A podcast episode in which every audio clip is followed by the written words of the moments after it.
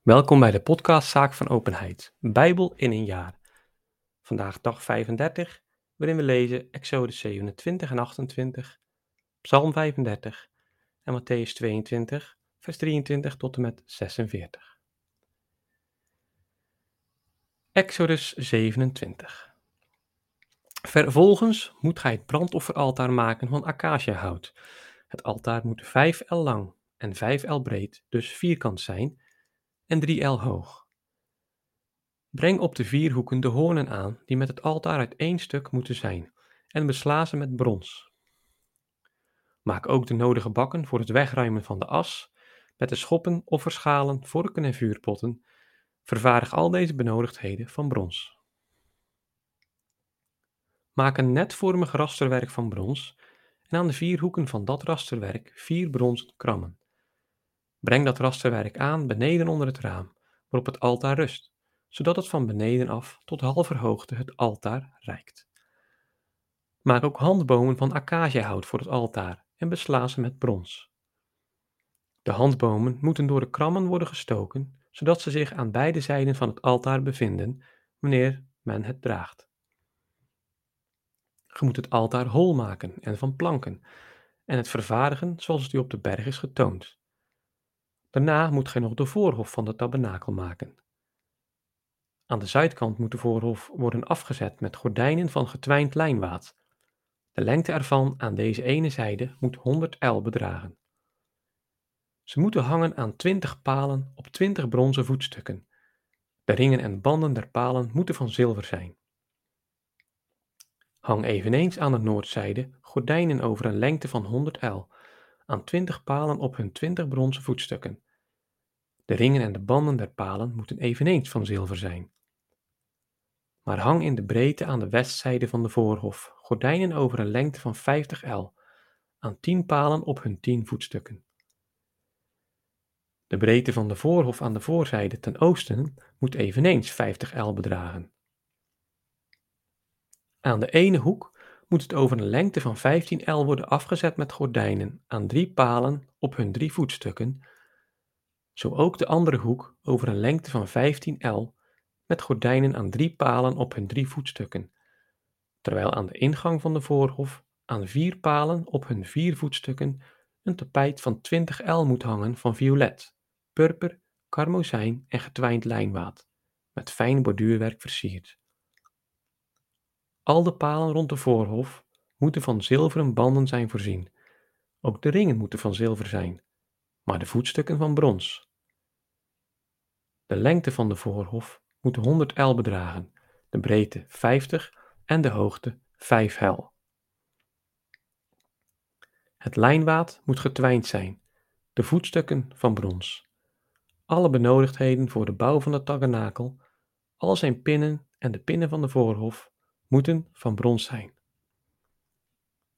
Beveel ook aan de Israëlieten dat zij u zuivere olie uit gestoten olijven voor de kandelaar brengen, om de lamp steeds brandend te houden.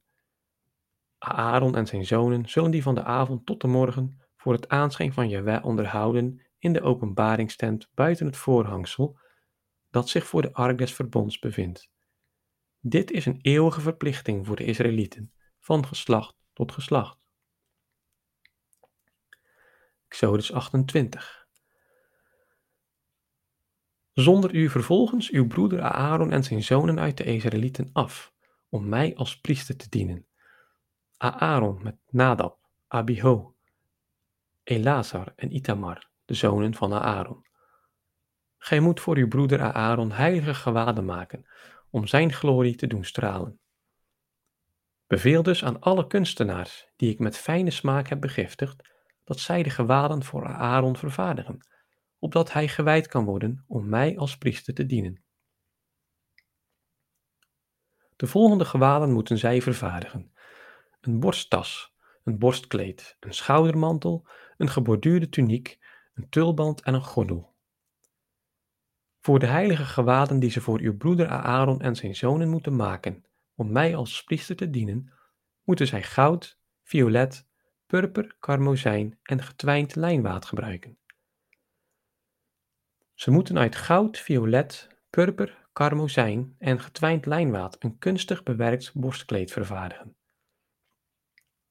Het moet twee schouderbanden hebben die onderling verbonden zijn en aan de beide uiteinden ervan moeten worden vastgemaakt.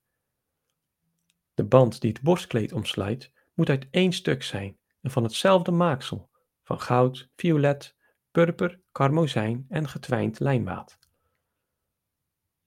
Dan moet ge twee onyxstenen nemen en daarin de namen van Israëls zonen snijden. Zes namen op de ene steen en zes op de andere, naar de volgorde van hun geboorte.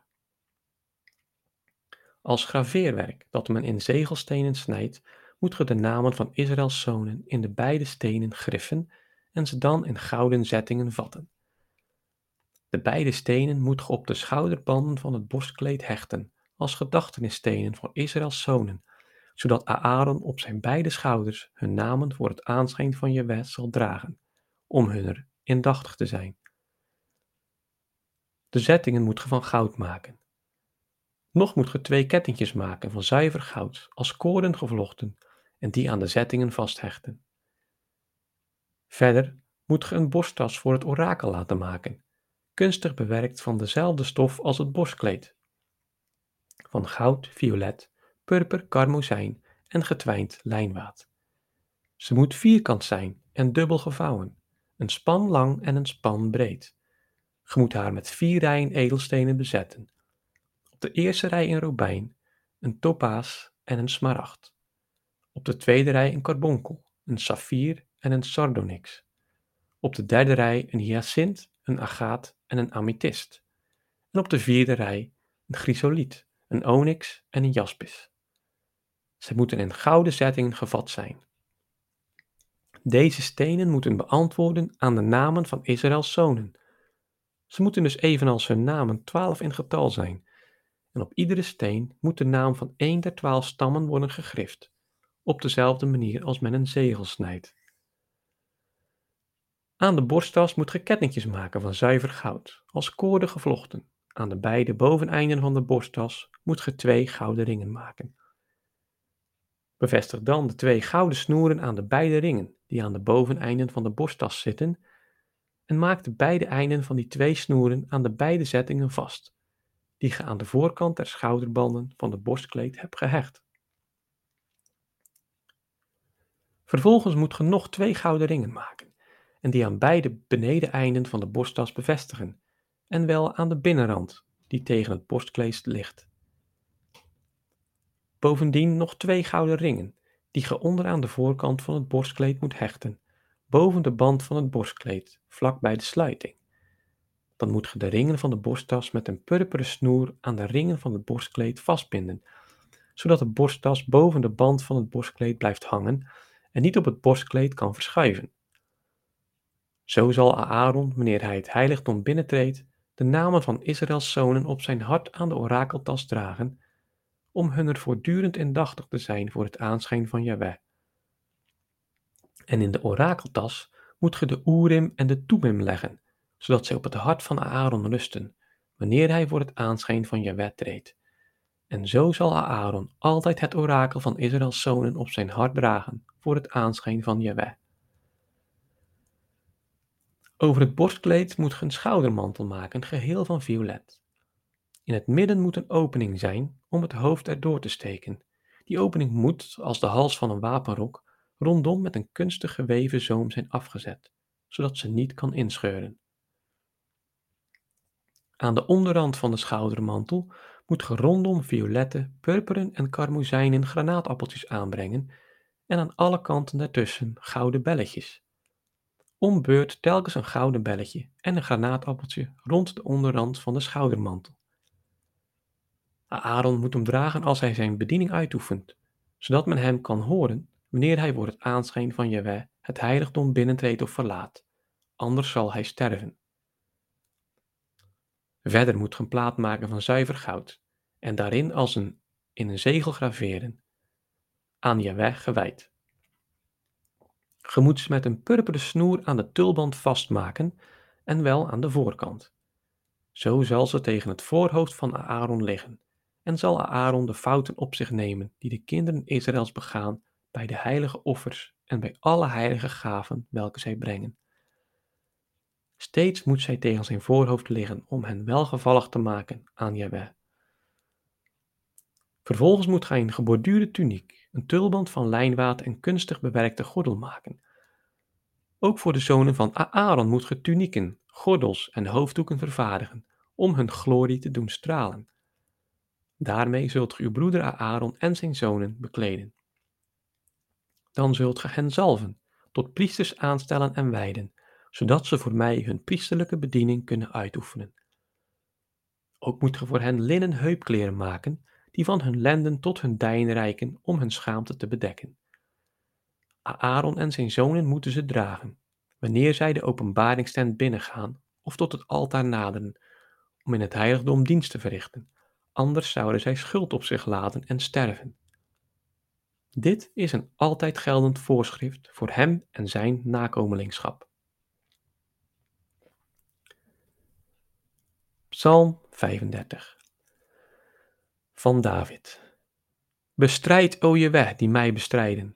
Kamp tegen hen die mij bekampen. Grijp schild en beukelaar, sta op mij te hulp. Trek speer en strijdbijl tegen mijn vervolgers. Zeg tot mijn ziel, uw redding ben ik.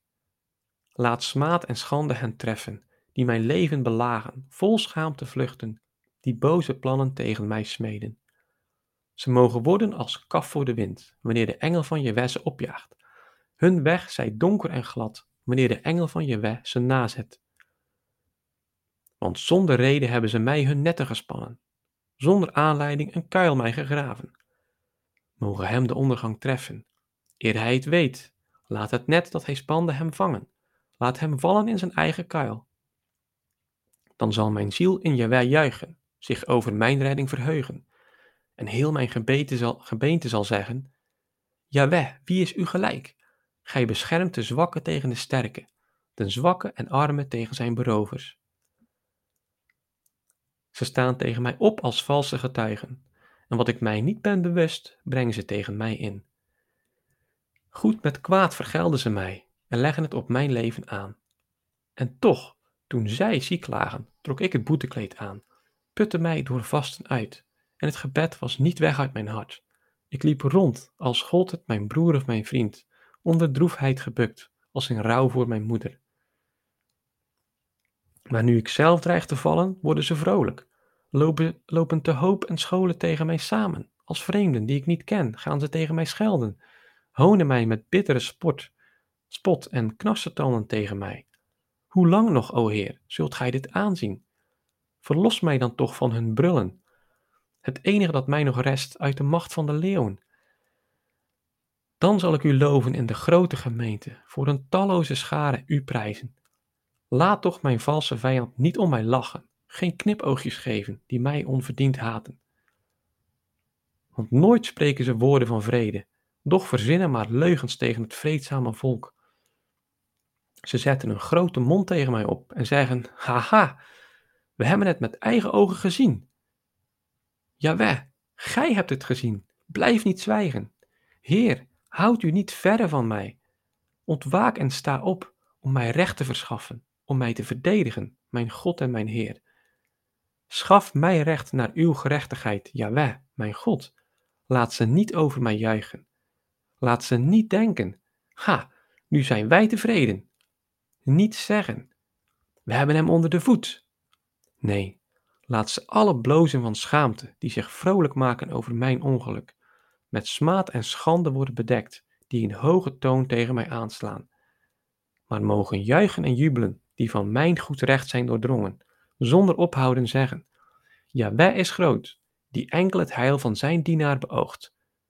Dan zal mijn tong uw gerechtigheid prijzen en elke dag uw lof verbreiden. Matthäus 22, vers 23 tot en met 46. Op diezelfde dag kwamen de Sadduceeën naar hem toe die de verrijzenis logenen. Ze ondervroegen hem, Meester, Mozes heeft gezegd, wanneer iemand kinderloos sterft, dan zal zijn broer de vrouw van hem huwen en nakomelingschap voor zijn broer verwekken. Nu waren er bij ons zeven broers. De eerste huwde en stierf, en daar hij geen kinderen had, liet hij zijn vrouw achter aan zijn broer. Zo ging het ook met de tweede en de derde tot de zevende toe. Het laatst van allen stierf ook de vrouw. Wie van de zeven zal ze nu bij de verrijzenis als vrouw toebehoren? Ze hebben haar immers allen gehad.